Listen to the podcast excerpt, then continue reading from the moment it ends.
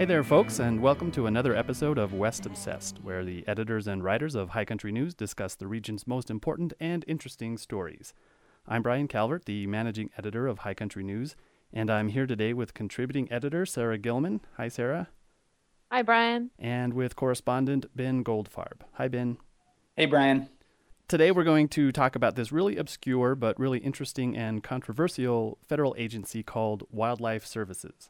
Uh, basically, Wildlife Services is the agency responsible for getting rid of predators and, I guess, pests. It's under the U S Department of Agriculture, and it has a long history of killing. So today we want to really take a look at them because if you're a rancher, you really kind of rely on them, but if you're an animal rights activist, they aren't really your favorite people.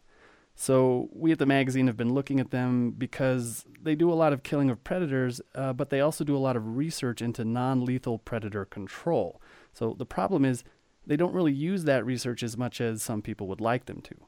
Uh, Ben, you spent a good amount of time reporting on Wildlife Services over the last year. Who are they exactly and what do they do? Right. So, Brian, as you said, they're the agency that is tasked with with controlling problematic wildlife. They're a branch of the U S D A. And I think it's important to remember that that Wildlife Services does lots of kind of unambiguously useful and non-controversial things like controlling the spread of rabies, keeping birds off runways, uh, combating invasive species. Um, but this, the, the controversial part, obviously, is that, is that they do kill lots of native wildlife, especially native carnivores, um, especially coyotes. That's that's the species most controlled by Wildlife Services. And they do so at the behest, oftentimes, of ranchers who basically want these predators gone because they want to be able to run their livestock uh, in, in peace. Um, and there's lots of controversy over They're, the control of predators to, to protect livestock is scientifically justified and whether it's ethically justified. And uh, that's that's run them afoul of conservationists for going on one hundred years now. Right. So we spent a good amount of time in our magazine actually talking about them. Um, Sarah, you were the editor on that story. Um, why do you think Wildlife Services is kind of worth keeping an eye on, especially for people living in the West?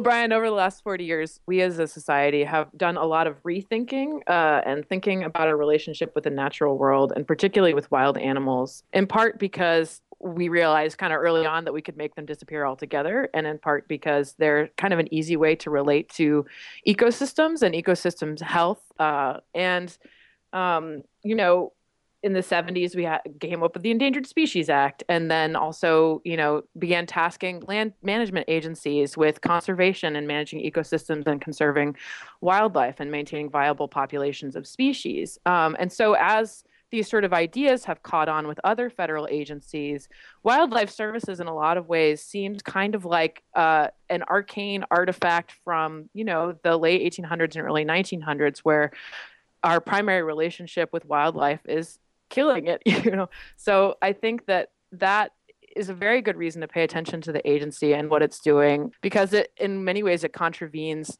national and local sentiments about what, you know, what makes nature worthwhile and what our relationship with with nature should be. Um, and that's also why it's so controversial, because in many ways, society has moved in a different direction than the services it provides. So while folks in rural areas, I think, still see the lethal activities that Wildlife Services carries out as as valuable in ways people in urban areas don't, I think the, the prevailing sentiment now is that Wildlife Services does things in a way that's backwards and not consistent with the science or with our values as a society. Right. So in one way, we have this agency that has been slow to catch up with the sort of advancing um, ideas about our relationship with the natural world or the non-human world, uh, especially predators. Um, and that really plays out in Wildlife Services with the coyote. And, uh, you know, Ben, we talk a lot in this story about coyotes. Why are they so sort of emblematic of this problem? Well, coyotes are they're uh, they're unbelievably fascinating animals, right? I mean, they're they're incredibly successful uh, at a time when s- so much wildlife around the world is is imperiled or, or going extinct. You know, coyotes have just they've just ex- increased their their range dramatically. They're very good at using human resources. They thrive in suburban and urban areas. There are coyotes in Chicago and New York City and all of these all of these places. Um, and, you know, for that reason, they, as, as their populations have spread, you know, they, they frequently come into contact with, uh, with, with humans and with our, with our infrastructure and with our, with our livestock and with our farms. Um, and, you know, and again, for that, for that reason, they're, they're despised by many, I think, because they're this ubiquitous predator that, uh, you know, that, that most ranchers see, and I mean, not most, but many ranchers see, and, and their primary instinct is to, you know, take a, take a pot shot at it. These aren't like, like wolves or grizzly bears, which which inflame passions in other ways. Um, they're just kind of this, they're this ubiquitous feature of the landscape. You know, they're extremely cunning, they're very good predators, and they're especially problematic uh, if you're a sheep rancher. You know, that, you know, it's, it's kind of tough for a, for a coyote to take down a cow, even a calf, but but for sheep and especially lambs, you know, those are a good a good coyote-sized morsel. Um, and, and those are the people who really have trouble with coyotes, are sheep ranchers. Right. So, and just to give perspective view here, the uh, number of coyotes killed by Wildlife Services in two thousand fourteen was sixty-one thousand seven hundred two coyotes. The number of wolves killed, about three hundred twenty-two. Uh, interestingly, uh, black bears, five hundred eighty. So, you know, there's foxes, two thousand, and uh, mountain lions, even three hundred five. So, um... And I, and I think, Brian, I think it's I think it's important to note that that, that sixty-one thousand number is actually dramatically reduced from previous years. You know, when it when it kind of hovered in the eighty to even up to one hundred thousand range. So so sixty thousand coyotes sounds like a lot, and, and it is a lot. But you know, it's it also represents actually a, a reduction in the number of in the number of coyotes that that have been killed, which is really astounding when you think about it. Right. That's well. That's interesting too, because this there's this other side of the agency. To me, it always felt like sort of like the James Bond Q shop. Uh, there's sort of like trying to figure out the technological advances, like how are we going to do this? So, yeah, Ben, you visited this place, right? It's called the Predator Research Facility. Uh, it's in Millville, Utah. T- tell us about this place. Uh, where the heck is it, and what do they do there? Right. So, so the, the Predator Research Facility is it's a branch of the of the National Wildlife Research Center, which is itself um, a branch of Wildlife Services. This is kind of the scientific arm of Wildlife Services, and this is where they study uh, non-lethal ways of of controlling predation. You know, of, of preventing coyotes and other predators from attacking livestock without killing those animals. Um, and you know, everyone, even even Wildlife Services' staunchest critics, agree that the research conducted at, at at N W R C, at the National Wildlife Research Center, is incredibly valuable and very cutting edge. Um, and that, you know, there are all kinds of techniques out there. There's using alarms and flashing lights to to avert predation. There's there's this there's this stuff called flagerie, which are basically flapping red flags that you tie on a string and kind of use that to fence off your your uh, pasture. Um, that, is, that is not to be confused with flatulence. Not definitely, definitely not flat. That would that would probably attract a coyote more than more than repel it. Um, yes, there are all there are all kinds of techniques that are being studied at, at the National Wildlife Research Center for for deterring coyotes and other animals. And uh, you know, and the and the question is how to what extent does this stuff get operationalized? You know, to how does this this great research make it into the field if it does? And I think that's where. That's where a lot of critics uh, object. You know, is, is not that not that not that Wildlife Services doesn't study better ways of controlling predation, but that they don't use them. Well, I want to back up because there was an interesting researcher in your story who works for Wildlife Services. Her name is Julie Young, and um, you know, she tells you that carnivores have personalities. And so, you know, what does that what does that mean when she says they have personalities, and what does that mean for what Wildlife Services is trying to do? Yeah, absolutely. Well, um, you know, coyotes and wolves and bears. I mean, these are these are these are intelligent, um, you know, in many cases, social animals. And uh, just like people, you know, there there are there are shy coyotes, there are bold coyotes, there are aggressive coyotes, there are you know there are timid coyotes, there are friendly coyotes. Um, you know, their their personalities kind of function along this along this very interesting uh, spectrum. You know, and a lot of a lot of the the most exciting research, I think, is research that acknowledges these different personalities and says, okay, if you know, if you can take um, an aggressive or a dominant coyote and and basically, you know, um, train that coyote, not not quite train it, but you know, but but somehow adversely condition it so that it doesn't want to eat sheep. You know, that that coyote could almost act as a as a guard coyote. You know, in that he, here you have this coyote that is controlling its territory, right? Because they're territorial animals, and it's also not eating sheep. So you have so you have a coyote in this area that's simultaneously not being a predator, not being a predator of livestock, and also keeping out the other kind of wandering coyotes that might be a problem. So that's actually this. So this dynamic has actually been demonstrated at the National Wildlife Research Center a couple of times by different researchers, and uh, yeah, that's that's basically the idea. You know, is that is that by being more selective about the coyotes that that you um, let live instead of indiscriminately killing them, you know, you can actually do a better job at preventing predation than just by you know wiping out everything, because because if you do that, then coyotes will immediately reestablish in territories. You know, it's very hard, it's basically impossible to eradicate coyotes from an area. They're, you know, they're incredibly hardy. They're very, they're very fast reproducing. They're amazing generalists. You know, if you wipe them all out, they're just going to come back. So, you know, maybe the answer is is keeping some around, um, you know, in a way that uh, that that manages predation instead of you know killing everything. Right. So this kind of sets up a really interesting conflict, because you have this sort of animal with a personality. Um, there are uh, good, if you will, coyotes, and bad if you're a sheep farmer. Um, and then you have what Sarah was talking about earlier, which is this sort of um, a different kind of thinking about our relationship with the non-human world. So that brings us into two things I want to talk about. Uh, first is kind of what it looks like on the ground for folks um, who do the actual killing of predators. Um, Ben, just real briefly, what is what does that look like on the ground? How are these things? Um, how are coyotes killed, and who does it? Yeah, so Wildlife Services has they have what, what they call specialists, who are basically field trappers, um, and there there are a variety of ways uh, that they kill coyotes. Um, obviously, the shotgun is always a very popular tool. There are these things called there's, there's um, these things called M forty-fours, which are basically exploding cyanide cartridges. Um, that a coyote would bite into and uh, and basically be poisoned. And there's lots of aerial gunning. Um, you know, you basically take a helicopter or a plane and fly overhead and and uh, you know shoot what you see down below. Um, and you know, and and the techniques that, that are used are they're they vary depending on what what county or state you're in. You know, different different states have different laws about what you can do out there. Um, and uh, so you know, so there's there's a, a lot of kind of spatial Uh, heterogeneity in the you know in the in the tools in the tools that are used, but yeah, but in general, you know, it's it's traps, it's it's poisons, and it's uh, it's it's the gun. Right. So that sort of opens up, Sarah, a lot of criticism, right? Who are, who are the critics of uh, you know this this system? Oh gosh, uh, well, there's a lot. Um, I think so. The primary critics are often uh, animal rights groups that focus primarily on animal welfare issues, um, but I think in general the the sort of relationship between the conservation community and wildlife services is not a, a friendly one. So certainly on the environmental side of things, those are the primary foes.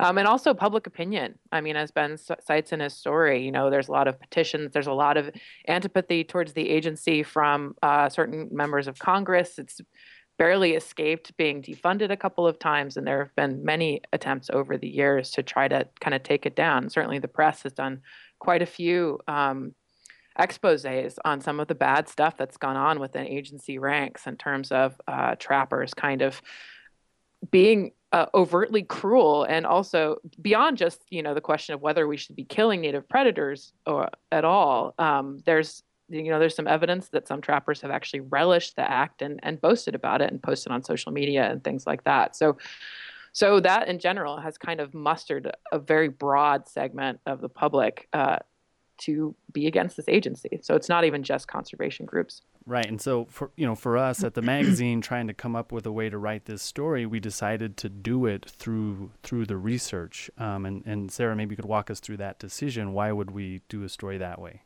To some extent, it's part of our identity as a publication, I think. A lot of our our readers certainly have a, a span the political spectrum, but I think a lot of our readers are of a more liberal mindset.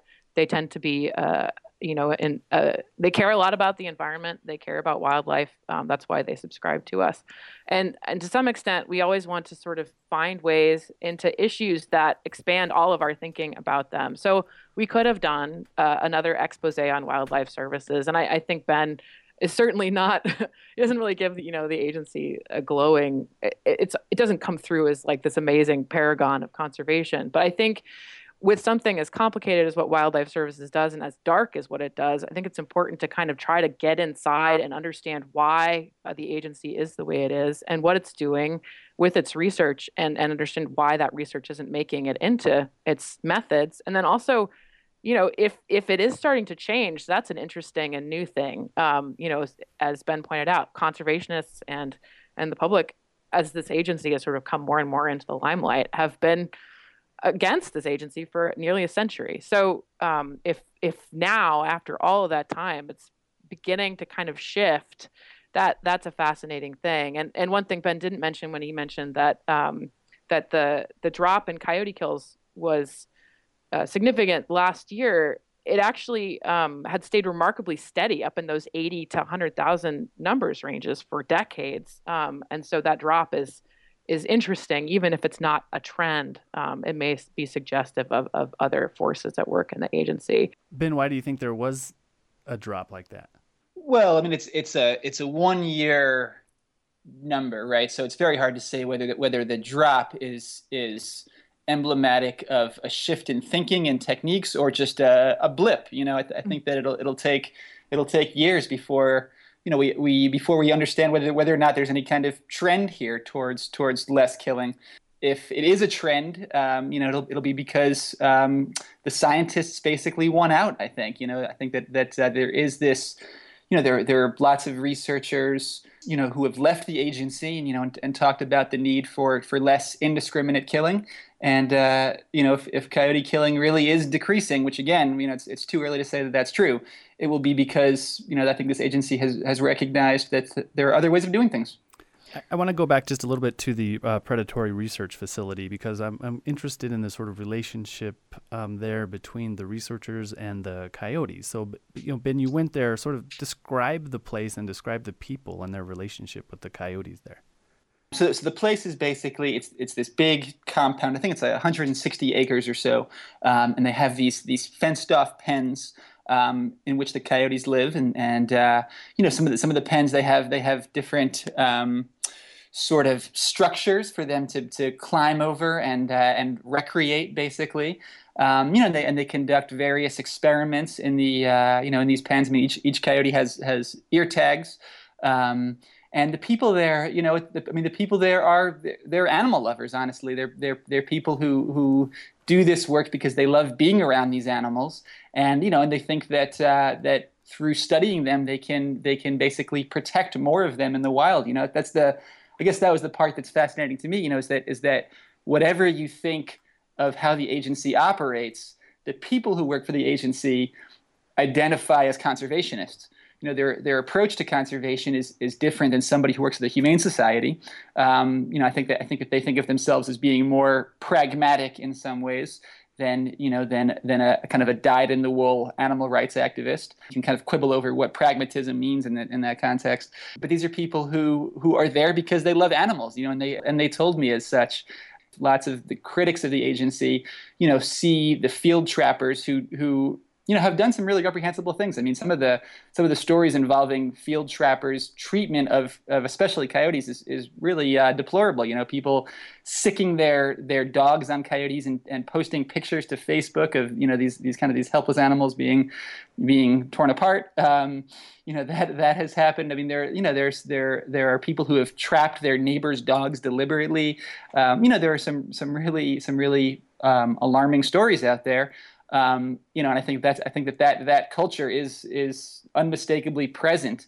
Um, but at the same time, you know, lots of the people who work for the agency, um, again, I mean, I, even the vast majority, I would say, you know, are, are people who are basically trying to, you know, they feel like they're trying to help their neighbor. You know, they're trying to take care of problem wildlife so that so you know so that their their friends and neighbors uh, benefit. You know, and they're people who consider themselves conservationists, even if their definition of conservationist does not align with.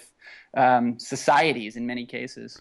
So do you think that the people that work at the uh, research facility, was there a sense of frustration or anger or disappointment on their part that the research that they do doesn't go further in terms of non-lethal predator control? No, people who work there, I think, are, you know, they, they certainly say the right things, you know, about yeah. about about the agency's mission. But, you know, I will say that, that that there are, you know, a few scientists who have left the agency you know, who have, who have been outspoken against its techniques. You know, there's a, there's a guy named Mike Yeager um, who who left Wildlife Services, who worked who worked at, at N W R C, and he spoke out against uh, indiscriminate killing. And uh, an, another guy interviewed in my story is a guy named John Shivik, um, who left who left the National Wildlife Research Center in uh, in two thousand nine, I believe, um, and uh, a couple of years ago wrote a book called The Predator Paradox, which, you know, it doesn't exactly tear wildlife services apart, but it does point toward the value of new methods and, and the need for less indiscriminate killing and for ending what he calls, you know, our, our war on predators. So I think that, you know, whatever the people who are currently in the agency say, and, that, you know, again, they certainly support the agency vocally, you know, the, the people who have left the agency are less positive about it, I think. You know, and, and there have also been a number of whistleblowers too, trappers who, you know, who observed um, illegal behavior among their fellow trappers and, and basically uh, blew the whistle. So, yeah, it's it's kind of a mixed bag, I guess. So if you're just tuning in, this is West Obsessed. This is where the writers and editors of High Country News talk about some of the uh, most interesting or important stories for the region. Uh, I'm Brian Calvert. I'm the managing editor of High Country News, and I'm here with Sarah Gilman, a contributing editor, and Ben Goldfarb, a correspondent for the magazine. Uh, we're talking about Wildlife Services, which is an, a federal agency that's tasked with sort of killing predators, um, often and with, among other jobs. Uh, and we're kind of getting into this idea where even within the agency itself, there's a changing mindset. I'm just fascinated by the fact that inside this agency that's known, if you know them at all, for the killing of predators, there are these people who are trying to figure out non-lethal ways to control predators. What do you think that means sort of in a bureaucratic meets philosophical problem? You know, what's the what's the prognosis for our relationship to wild animals, especially predators? I mean, I guess I guess the thing that I wanted to say, and I'm, I'm going to answer this question less from a philosophical standpoint than from a policy one. Um, I mean, one of the things that you have to, you have to remember about Wildlife Services is that it's it, people talk about uh, it using public money to control predators, but but public funding only constitutes half the agency's funding. It has this very interesting um, model where it basically collects money from its its so-called uh, partners, um, you know, states, counties, municipalities, even individual ranchers and businesses. Um, and uh, so, you know, so so in a way, it's it's um, you know, it's often called beholden to those to those stakeholders, right? The people who who are actually Uh, paying its bills in many cases. You know, so, th- so the issue is that even as broader public sentiment towards predators changes, um, you know, the, the sentiment of, of individual ranchers in many cases kind of remains very anti-predator. Um, and and the issue is that Wildlife Services, again, is basically, I mean, these are the people who who pay the bills, right, are, are Are these, you know, are these ranchers who, in most cases, are very much against the federal government, or in many cases, I should say, are, you know, are kind of anti-federal government. But, you know, when it comes to predators, um, you know, really appreciate the the coyote killing support. You know, I mean, the Hammonds, the the famous Oregon ranchers who basically, uh, you know, whose arrest started the the Malheur conflict. I mean, they had the the federal government killing coyotes on their property. So I think that's really the issue: is that, you know, is that is that no matter how much public sentiment towards towards wildlife changes, you know, Wildlife Services is still responding to the people who pay their bills. Ben encapsulates it really well. The agency is has sort of like proceeded a quarter of the way down the same path that everybody else has gone on towards. And even though there are promising signs that it's changed, Um, they're they're tiny relative to the the actual impact it has on the ground. I mean, as Ben cites in the story, the body counts uh, of wildlife killed are mostly level. So even though it's it's mounting more efforts to educate ranchers on non-lethal methods, even though it is doing all of this research, even though it's doing a fair amount of visible things that are encouraging the adoption of le- non-lethal methods, it's not really financially supporting them in the same way as it financially supports killing. And in fact, as as Ben cites in the story, you know, it's even going after counties, more progressive counties that try to strike out on their own based on, you know, science that shows non-lethal methods are effective, and and to try to kind of mediate this human wildlife conflict in a really different way. It's actively tried to suppress um, the spread of programs like one that has popped up in Marin County, California. Um, and I think that that kind of speaks to an antipathy that's still very alive at the agency despite all of this lip service to non-lethal, and obviously despite its own research supporting that. Um, and I don't know if you want to ask about that, but Ben might have things to add to that. Well, what I did want to ask was, Ben, like, what did you wrestle with the most personally uh, reporting and writing this story? Was it hard to be sympathetic to some of the folks at Wildlife Services, or um, did you think they're really misunderstood? Well, you know, one of the one of the things that I often heard from from ranchers, and I think this is a, you know, an important thing to keep in mind, is that it's hard for us as non-ranchers, you know, as people who whose primary interaction with the natural world is is through recreation, right? That's, I mean, that's how I experience nature is, you know, is by getting out there and, and hiking. And, you know, and, and for me, I mean, seeing a, a coyote or a, or a bear or whatever is, you know, is really a fantastic thrill. But that for ranchers, you know, these are, at least the way they perceive them, is, you know, as, as an existential threat.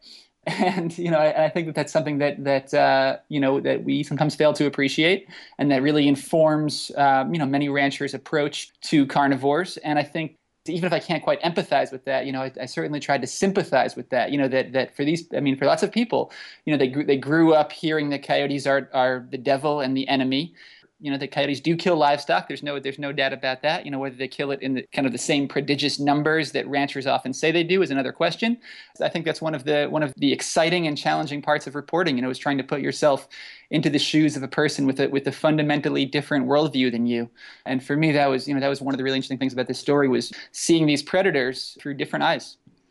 Uh, Sarah, what what do you think you learned from this story? What did you take away from this when all was uh, said and done?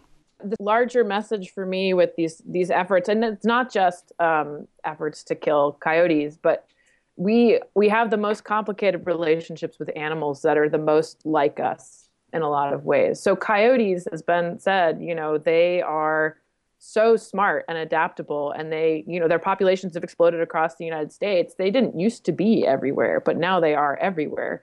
And so they conflict with us in a lot of direct ways. Um, And so one of the ways that we we relate to them, I think, because they are so much like us, and this is why people love them so much, and we don't like them because they are so much like us, and they learn very quickly, you know, what, what, what they, how they can, you know, get around things like flattery and, and things like that. It makes them very difficult to deal with. And so, um, you know, like so many other things, you know, I you know, I've been covering spotted owls recently for a different magazine. Uh, you know, there's a federal experiment right now to kill barred owls, and barred owls are very versatile. They're habitat generalists. They fill up available habitat. They eat everything. And so even though they're, you know, native to one stretch of the United States and they're wild and beautiful birds, they're difficult for us to deal with because they challenge our values. Um, so we admire them, and then also we end up killing them for the same reasons we admire them.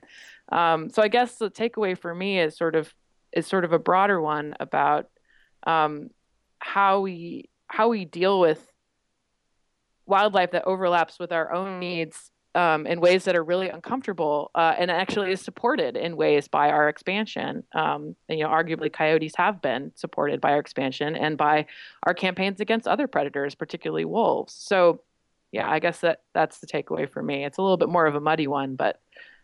There's nothing wrong with a muddy takeaway. That's my yeah. All this, all this stuff is like is so is so muddy. I mean, I feel, I feel like a lot of the wildlife services cover, coverage out there draws these these very clean lines about what is right and what is wrong. And I, you know, and I think that, I mean, I think that on a like a very visceral level, you know, I think that I think that that killing a wild a wild animal, another a fellow being of ours, um, you know, that that basically hasn't caused offense. But because it's there and you see it from a helicopter, I mean, I think, you know, I think that that, I think that that there is something profoundly wrong about that. But I also think that, you know, that a lot of the vilification of wildlife services isn't, isn't quite right either, because, you know, because they're performing a service that, you know, that would, that would be happening even if they didn't exist in many cases.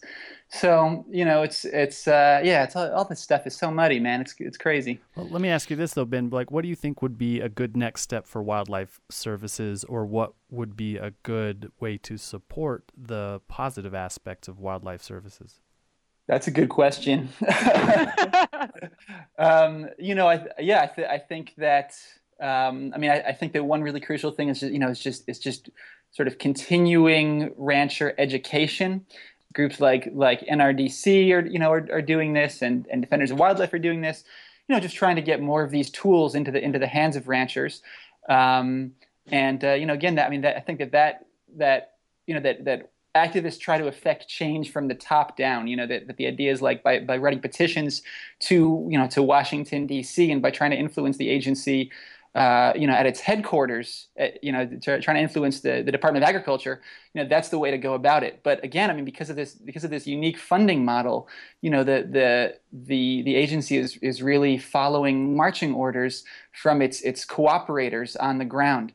Um, and, you know, and, and those are the people that you really have to, that you have to reach out to, you know, if you're going to, if you're going to make much progress on this. It comes back to, you know, resolving a lot of the old conflicts between ranchers and environmentalists. I think too, like along those lines, I think it's important for people to recognize that if you just made wildlife services go away, there would be a vacuum there. Like there is a real conflict and need for mediation between, um, between agriculture and, and, as Ben points out, the animals that we sort of love, the, the sheep, et cetera, the pets, and and wildlife. You can't just assume that if we leave it alone, it's going to be fine, um, because that has not been the case. I mean, if you look at, you know, on the Front Range with coyotes uh, moving into suburban neighborhoods and, and causing all sorts of interesting problems of people not being able to live with them. It's it's not something that we're very good at not doing anything about. And so making wildlife services disappear is not really solving the issue, but making it different might be something worth doing.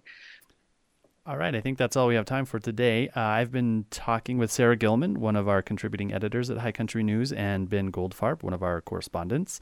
Uh, you can listen to this show again at k v n f dot org, and you can learn more about wildlife services at h c n dot org.